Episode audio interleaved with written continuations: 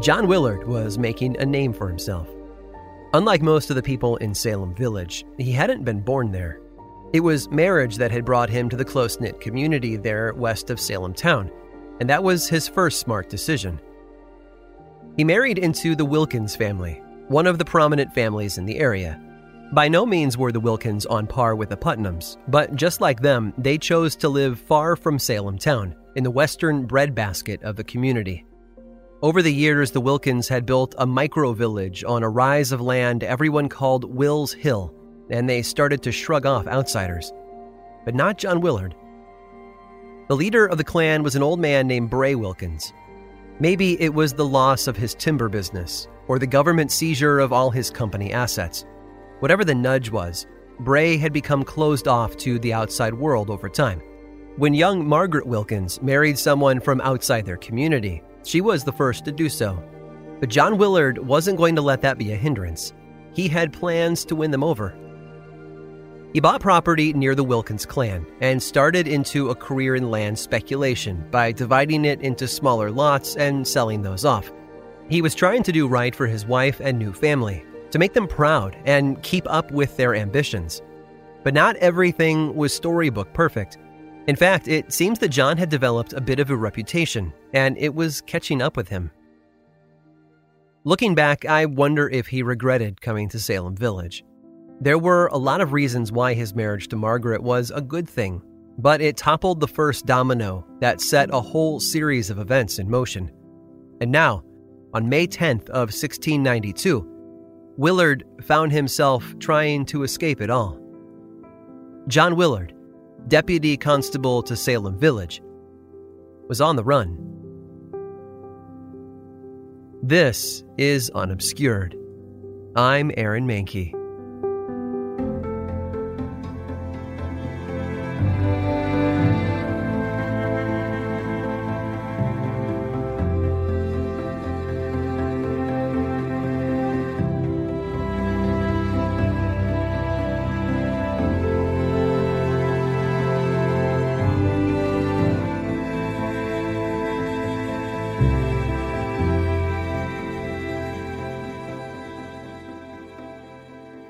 Like I said, John Willard had a bit of baggage. First, one of John's relatives had been tried for witchcraft back in his hometown of Lancaster in western Massachusetts, and that sort of thing had a way of following people around. As I've said before, the people of Puritan New England believed that a person could inherit the spiritual disposition of their direct ancestors in the same way that people inherit hair color or facial features. This wasn't a good thing for John. At home, though, there was more trouble. John was known to beat his wife with a stick whenever she crossed him, and during his time in the Wilkins community, he had shown that same propensity toward abuse while watching over some of the Putnam children. All of those details make up a really good list of reasons why John's future might not be as bright as he hoped. But the real turning point arrived on March 8th. That was the day he was selected to be a deputy constable for Salem Village. The rumors of witchcraft had started just a month before, so perhaps he was part of an effort to bolster the ranks of the village officials. We know that John Putnam Jr. was also sworn in that same day, so that's probably the case. They knew they were about to become very, very busy. John Willard's role gave him a front row seat to the mess that was unfolding in the village. His name isn't on any of the legal documents, but as a deputy constable, he would have been responsible for helping constables Herrick and Locker arrest and transport the accused witches, dragging them from their homes to the meeting house, and then from jail to jail when they were moved from Salem to Boston and back again. Maybe he was one of the men responsible for hauling the sick Sarah Osborne from place to place, or the elderly Rebecca Nurse. Maybe he was one of the men who transported little Dorothy Good imprisoned as a witch at just four years old. No record remains of exactly what touched John's heart, but something about it got to him. There was something about jailing so many vulnerable women, children, elders, and respected churchgoers that finally broke through his conscience. What he was doing was wrong, and everything about his position was suddenly filling him with doubt. And one of the things he felt the most doubt about was the truth of the accusations Annie Putnam and her friends were making. On April 25th, he visited Putnam to confront her about the accusation she was making. Maybe he thought he could talk some sense into her, or at least figure out what the truth was in the middle of the chaos. Maybe he knew something about the girls that the others didn't. After all, he'd been a caretaker for the family. He knew the girl well. His visit backfired, though. The next day, Annie began to claim that she'd been attacked by his spectral shape for days and days, but that she'd stayed silent about it, hoping that he would stop when she begged him to leave her alone. Everyone seemed to take notice of this and began to look into John's behavior for proof of the accusations. It turns out John had already stopped serving warrants against accused witches. After his visit to Annie Putnam, those whispers of suspicion bloomed into full accusations. In the first week of May, girls all over Salem Village were attacked by his spirit. When he found out about the claims against him, John sped to Bray Wilkins' house. He was positive the family patriarch, his wife's own grandfather, would know what to do. Bray later recalled that John came to my house greatly troubled, desiring me with some other neighbors to pray for him. But John caught Bray in the middle of trying to leave for a trip, and the older man brushed him off. A few days later, when the family was having dinner together in Boston, John glared at Bray across the table, perhaps fueled by what he perceived to be as betrayal. But Bray didn't notice. All he remembered from that night was the pain that suddenly bloomed in his bladder. Later, a doctor who examined him said that his affliction was preternatural, reminding him of the newest rumors about John Willard. When Bray had recovered enough to make the journey home to Salem, he arrived to find one of his grandchildren, 17 year old Daniel, laid low by a mysterious illness of his own. That was enough evidence for the village. Hathorne and Corwin scribbled out another of their warrants, this time for John Willard. No one had formally approached them to request it, but the rumors were just too enticing, so they handed the slip of paper to John Putnam Jr., who had been selected alongside John Willard on March 8th. When Putnam arrived at John Willard's home the next day, he found it empty. He searched all over Will's Hill, asking from house to house for anyone who might know where John had gone, but no one had a clue. At the end of his visit, Putnam left with a clear message from the Wilkins family. John Willard had fled Salem.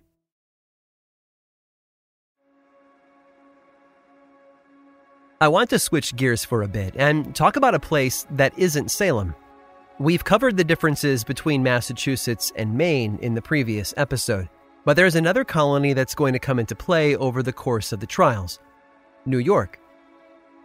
Today, we picture New York City as a metropolis unlike any other. It's diverse and textured and full of countless languages, cultures, and attitudes. It has a powerful relationship with the waters that surround it and the people who live there have a more international mindset than most of their fellow Americans. In the late 17th century, though, it was pretty similar to all of that, and all of it seems to be the fault of the Dutch. In the early 1600s, a lot of European powers were trying to colonize the New World. Most European countries tended toward authoritarian monarchies that persecuted religious outliers and expelled minority people groups. Not the Dutch, though. They were a different sort of country. The Dutch had discovered that a liberal government built around intellectual freedom and tolerance was much more powerful. They prioritized commerce over religion and welcomed all of those displaced minority groups into their own population, allowing them to reap the benefit of their talents and resources. It was that sort of attitude that was woven into the foundational elements of the New York colony. Back then, of course, it was known as New Amsterdam, but things would begin to change in 1667. That was the year the Dutch handed control of the colony over to the English and renamed the territory and port after the brother of the king, the Duke of York. Goodbye, New Amsterdam. Hello, New York. But the English ran things very differently. Thanks to the English Civil War in the 1640s, the Crown lacked the funds to embark on proper royal colonies. Instead, it tended to give those opportunities to private companies, founded by merchants and wealthy aristocrats, with royal oversight, of course. That's why the Puritans of Massachusetts were able to do what they did. They received a commercial charter from the English government prior to the Civil War, And then all of the leaders of that company transplanted themselves overseas to live right in the middle of their investment. It was economic cover for a deeply religious experiment to live an unobstructed Puritan life far from the watchful eye of the king. New York didn't have that purposeful beginning. When the English took control in 1667, they had to send troops into the city to help it go smoothly. The Dutch had attracted a very diverse and liberal community there, and they chafed under the English yoke. The early governors of the colony even refused English shipping companies in favor of their old Dutch partners.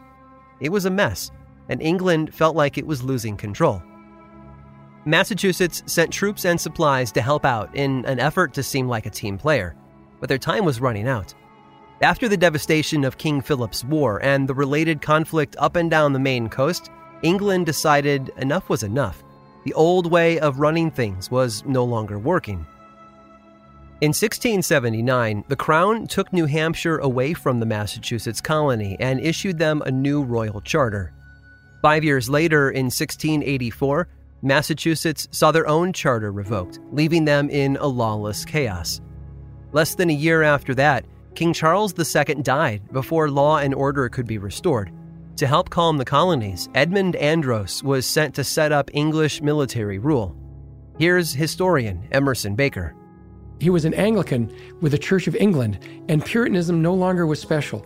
Massachusetts was no longer special. It was part of a super colony that stretched from New Jersey to Maine. Andros wasn't a well loved governor. He'd previously been governor of New York and was very outspoken against Puritans. He raised taxes, revoked Puritan laws, and appointed his own judges and sheriffs. The worst blow, however, came when Andros forced landowners to essentially rebuy their land from the crown. The result was deep, organized resistance. On April 18th of 1689, hundreds of armed Puritans flooded into Boston and captured Andros and his cadre of loyal officers. All of them were thrown into prison, and a new provisional government was set up on the foundation of the old charter and Puritan law. It left Massachusetts to fend for itself once again, and with the threat of the Native American attacks on the northern border, it wouldn't be an easy task. But there was a new star rising in the Puritan sky. He was a son of Maine, a Puritan sympathizer, and a man willing to fight for a good cause. Folks, I'd like to introduce you to Sir William Phips.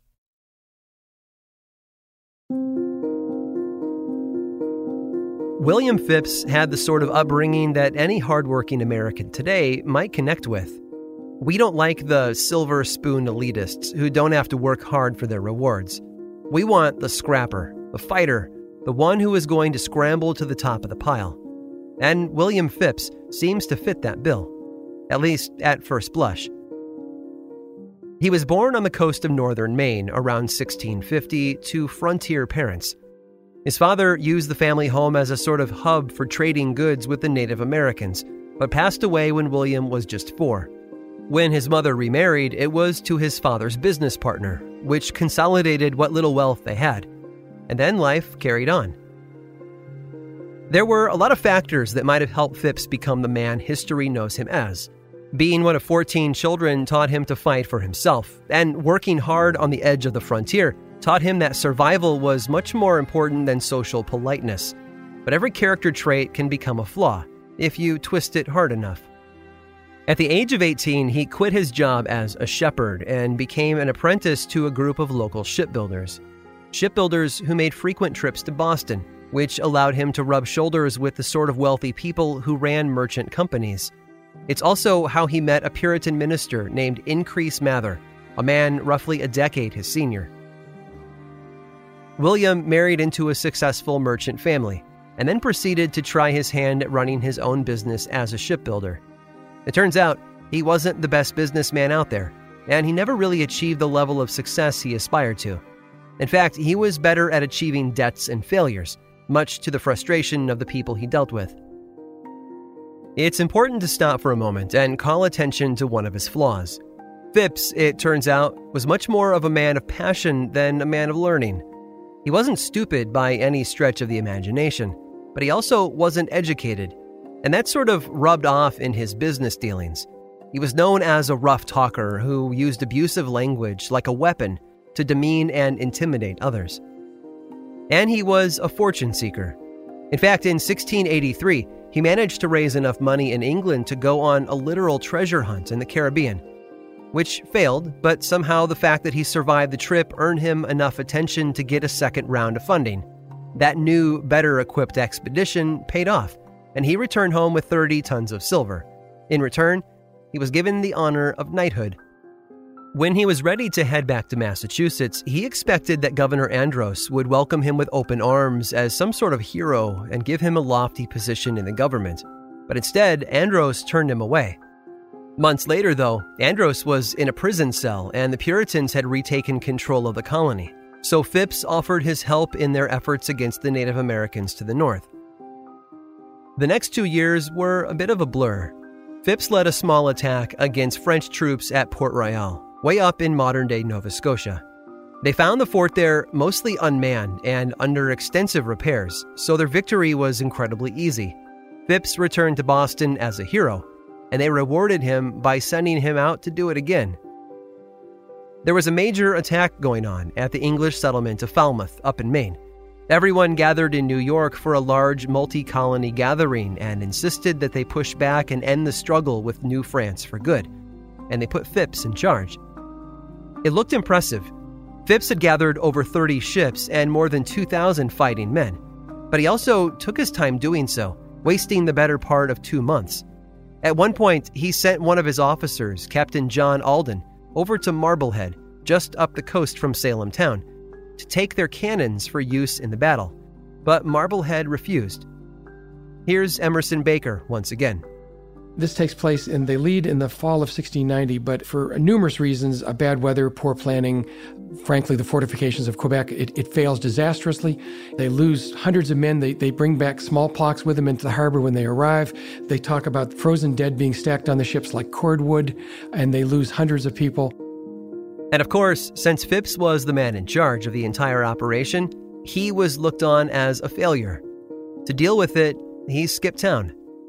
In fact, he was so embarrassed that he sailed back across the Atlantic to London, where his good friend Increase Mather was currently working to get the old Massachusetts charter restored by the king. Phips' arrival, whether or not it was born on the wings of failure, gave Mather an idea. What if Phips, a man he considered to be a friend, could be appointed governor by the king? What an ally he would be. So that's what they pushed for. Mather ditched over two years of diplomatic efforts to restore the old Puritan charter and instead seemed to have made a new deal.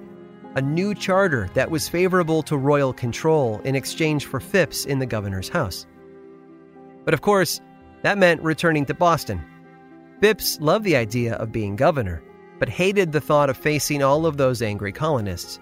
He had already disappointed them once before with the failed Quebec incident, now he was bringing them a charter that was the opposite of what they wanted. That's probably all he thought about on that long journey back. By the time his ship was pulling into Boston Harbor on May 14th of 1692, he had a plan. It wasn't honest, and it certainly wasn't legal, but he knew how he was going to prevent the crowds from showing him the same hospitality they extended to Edmund Andros.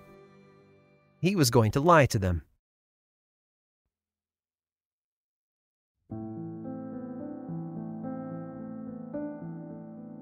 The arrival of Increase Mather with a new charter was seen as good news in Boston. But of course, they didn't know what that charter said yet. That was a bitter pill that needed a lot of sugarcoating and lies to go down smoothly. So Phips stood before a massive crowd the night he returned and did just that. This new charter, he told them, would restore the old laws and freedoms that they had enjoyed under the first charter. It was what the crowd wanted to hear and it made him a hero for bringing that news to them. But I can't help but wonder if Phips cast a knowing glance at Mather, because both of them knew how patently false that promise was. In fact, the new charter required new laws to be established that matched English laws back home. It would take them a while to get things set up, sure, but when he was done, the Puritan experiment in New England would essentially be over. Massachusetts would become just one more royal colony and Phips needed this to work. He had his own plans and goals for his time in office, but that meant staying in office to see them through. Here's Emerson Baker once again. This is a guy that has no political experience whatsoever. He's pretty good at commanding a ship, but he's one of these fortune seekers. And frankly, one of, one of his big personal goals would have been to make as much money off the office as possible. He's all about personal profit and advancement, and if he can cut a side deal, he can. When he goes to make a treaty with the Native Americans up at Pemaquid to end the war, he also manages to get the leading sachem of Maine, Madockawando, to deed him several thousand acres of Maine land as a part of the treaty. The same evening that Phips arrived in Boston, Mercy Lewis and a companion visited Wills Hill, where Bray Wilkins still suffered enormous pain in his bladder and where young Daniel had fallen into paralysis. Without hesitation, Mercy identified the specter of John Willard afflicting them both. Two days later, Daniel would suffocate to death in his own bed. Mercy Lewis and Mary Walcott would report that they'd both seen John Willard choke him, though, of course, no one else could see anything but the dying boy grasping for air until he was finally still. Samuel Parris would record the boy's cause of death in his church records as bewitched to death. The manhunt for Willard picked up steam after that. Now he was a murderer as well as a witch. A new warrant was issued that authorized anyone in or out of Salem to bring the former constable into custody. And with it, word of his evil deeds spread far and wide. John Willard's goal had been to escape to the more liberal and irreligious New York but he apparently took a detour along the way. Before heading south, he headed west, making his way out to his family land in Lancaster along the Nashua River.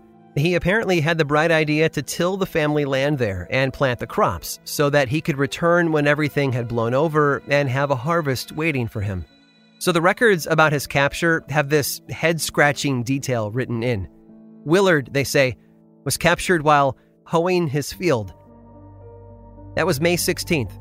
The constables who found him put him on a horse and guided him back to Salem that very night in anticipation of his examination the following day.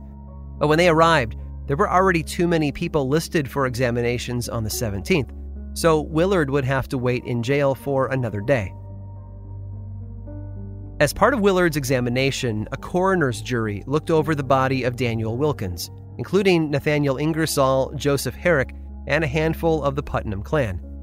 They reported finding a collection of bruises on the boy's back, along with cuts and puncture marks all over his body. In fact, it almost seemed as if someone had pierced Daniel with an awl. And when they rolled the body onto its front, they noted that blood flowed freely from the boy's mouth. This horrifying condition compelled these men to declare that he'd been the victim of violent and malicious witchcraft. Given what the Wilkins family knew about John's violent tendencies against his own wife, it seemed all too clear that this could be his handiwork. As a result, John was restrained with shackles to stop him from attacking the afflicted girls in the room, who screamed that his specter was torturing them. Oh, and when the chains clanked onto John's legs, they say old Bray Wilkins was suddenly relieved of the piercing pain in his abdomen. That you were fled from authority is an acknowledgement of guilt, Hathorne declared. In other words, John Willard had made his confession through his actions. The previous afternoon in Boston was devoted to other matters, though.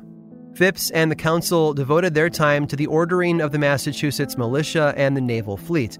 They also ordered a public fast for May 26th, so that everyone in the colony could devote time to prayer for the new government.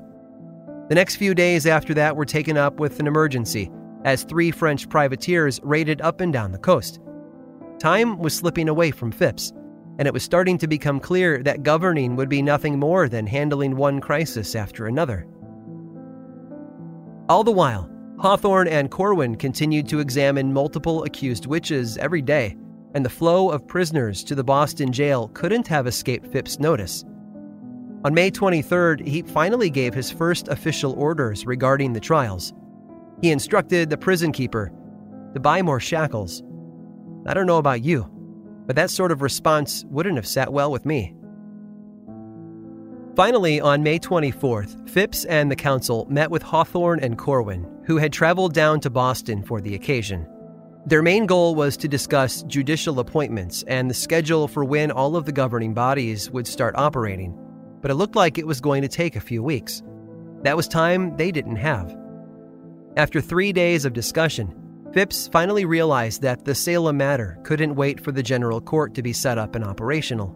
So on May 27th, he declared that because they had no official Massachusetts courts ready to go, he was ordering a special court that would follow English laws in regards to the Salem troubles. Soon enough, the Oyer and Terminer trials would begin.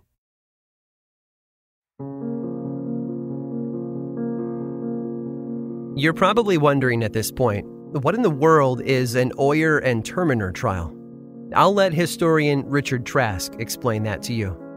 By May, the new governor, William Phips, comes together with a lot of the learned people in Massachusetts and establishes a court of Oyer and Terminer to hear and determine these cases because now the jails are being clogged by a number of people who have been accused, and at the preliminary hearing, they've just been put in jail. So, what they then do is have just the same legal system that's done in Old England. You have a grand jury that listens to the Attorney General of Massachusetts give the case. You have a pool of jurors from among the towns in Massachusetts who will be the jury. You have this eight or nine person special court, Court of Oyer and Terminer, uh, who will be the judges, and they are uh, supposed to have, I think, at least three or four of these magistrates there. They can ask questions and can kind of mold what they want to have happen, but it's basically the Attorney General who gives the information. So then you have the trial, and trials are very fast, usually within two days, maybe three. All of the evidence is in, the jury goes out, makes its determination, and in almost every case, the people are found guilty. So, an Oyer and Terminer is essentially an English high court. The name literally means to hear and determine, and that's what they were calling into existence an official, well staffed court that could hear these cases in an official capacity and then determine guilt or innocence. And for the nearly 40 people still waiting in jail on May 14th, that sounded like progress. Of course, word got out that this new, more official version of justice was about to be implemented. But the people from the area around Salem didn't sigh with relief and let down their guard. No, instead, in the two weeks between the order to establish the court and the date of the first session, new accusations flooded in. In fact, that figure of 38 nearly doubled just because the court had been announced. The new wave of accused came from Salem, as you might expect, but also from Topsfield, Ipswich, Marblehead, and even Boston. The names were coming in so quickly that Hathorne and Corwin couldn't keep up with their warrant process. Of course, that didn't mean the arrests were slowing down, and sometimes they put the cart before the horse. A great example is the story of Captain John Alden. Today, he would be perfect in the role of that 60 year old action hero. He was strong, brave, and a career fighter. He was a merchant who ran the dangerous route between the civilized Salem area and the wild Maine frontier but also served in the militia for decades. In fact, when Phips sailed up the coast to attack Quebec, Captain John Alden was right there with him. In the time between that failed military expedition and the start of the Oyer and Terminer, Alden had managed to get captured by the French, along with his entire ship, including his own son. Everyone had been taken back to French territory in the north in September of 1691, but at some point, they picked John Alden as their representative to go to Salem and collect a ransom for the ship and the sailors. So that's why on May 31st, John Alden was in Salem Village. When a massive crowd of people surrounded the little meeting house, filling the room and spilling out into the grass around it, John wandered over for a closer look. More people were being examined ahead of the Oyer and Terminer, and I can't help but assume that John was curious about who was inside at the front of the room. That's when a hand shot out of the crowd and grabbed him by the wrist. It was one of the local constables, and he informed Alden that he was up next for examination. It happened so quickly that his warrant was drafted after he was inside the meeting house, rushing to make everything as official as possible. Alden was stunned as they dragged him into the meeting house and held him at the edge of the crowd. Hathorne and Corwin were seated up front as usual, joined that day by a new judge, Bartholomew Gedney. The usual crowd of accusers were seated near the front as well.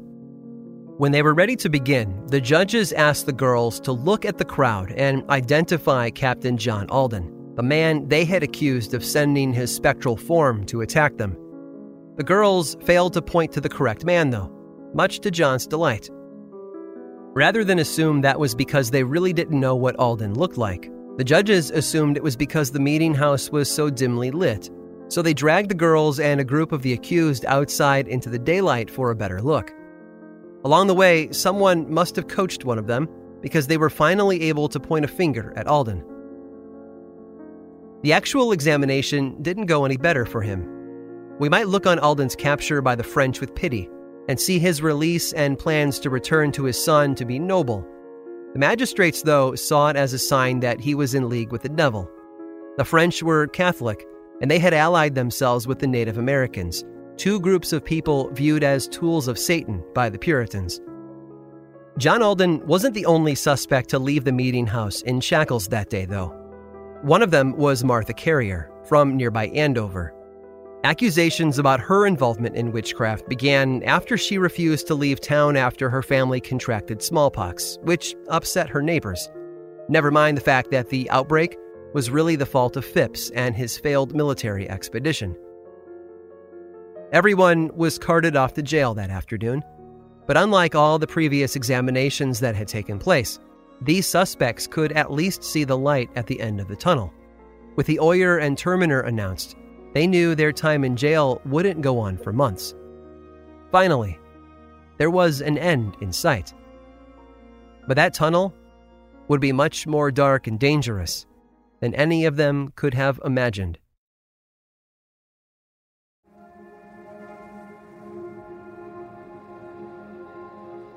I think it's interesting to point out just how upside down these examinations were. In typical Puritan society, women and children had almost no voice, and yet here was a group of young women who practically guided the entire debacle toward its dark destination. And I'm not alone in noticing that hypocrisy. Here's Jane Kamensky, professor of American history at Harvard, with more thoughts on the matter. That is, to me, the great mystery of the Salem proceedings. How, in a world that devalues women's utterances and that tends to keep maybe especially young women within their channels this group of adolescent that's an anachronistic term, but women in their teens and early 20s come to be this, this sort of star witness coterie is completely ineffable. I think there is pretty convincing evidence that they are to a certain extent coordinating with each other and engaging in deliberate fraud. It's also interesting to note just how frantic things became so early on, and how that chaos provided another reason for why these young women were able to take such control over the proceedings. It seems like a moment where the normal sources of authority hold so poorly and the need for answers to questions that seem profound feels so urgent that people begin listening to unexpected witnesses who say they have answers. It's hard to be definitive about it, but looking back on this phase of the Salem trials, it really seems like the magistrates were simply overwhelmed by it all. An ever increasing flow of suspects and a nearly constant barrage of new afflictions and unexplainable episodes combined to make it all just too much to handle logically. At some point, they had to have just given in. When they were wrapping up the examination of Captain John Alden, they asked him to stand on a chair with his arms limp at his sides and look toward the girls who had accused him. The moment his eyes fell on them, the girls toppled over and began to writhe on the floor in agony, just as they had done before, in his presence and in the presence of so many other accused individuals. The newest judge at the front of the room, Bartholomew Gedney, motioned toward the girls and glared at Alden as if to say, Do you see what you have done? But Alden stood his ground. He turned his gaze from the girls and aimed his eyes straight at Gedney. After a brief pause to let this significance sink in, Alden spoke up in his own defense. If his gaze was so powerful as to afflict the girls over there, he suggested, why did Gedney not also fall over in pain? The stumping of the judges enraged Salem's junior minister, Nicholas Noyes, who launched into a tirade, fuming that Alden dared to speak of God while bringing calamity to the colony. With the minister on the side of the girls, the judges ordered George Herrick to escort John Alden to jail. Neither his standing in the community nor his wealth as a merchant would serve to render him free. Instead, like so many others, he was sent to Boston to await justice. Whether they believed God would finally step in and intervene, or their faith was in the newly appointed Governor Phips, a higher power was about to take over. The official trials were about to begin. That's it for this week's episode of Unobscured. Stick around after this short sponsor break for a preview of what's in store for next week. Next time on Unobscured. Mercy Lewis and Annie Putnam both had claimed to see Bridget's spirit in their home. They stated, as if it were indisputable fact, that she had bewitched her second husband Thomas to death. It was damning evidence, given the circumstances. But Bridget had also lied to the magistrates, and that didn't help her case. When they asked her if she was a witch, she denied it and claimed that she didn't even know what a witch was. She also claimed she hadn't known anyone else confess to being agents of the devil. But that wasn't exactly true. On the morning of her examination back in April, she had been told that Abigail Hobbs and Mary Warren had confessed. And if Bridget was willing to lie about that, what else was she lying about? It was all word games. It was all a classic example of Bridget being considered guilty even before she was examined on April 19th of 1692. Nothing she could say would change the public perception of her. All she could do was deny it, as each question was fired at her, one by one. I am innocent. I am innocent. I am innocent.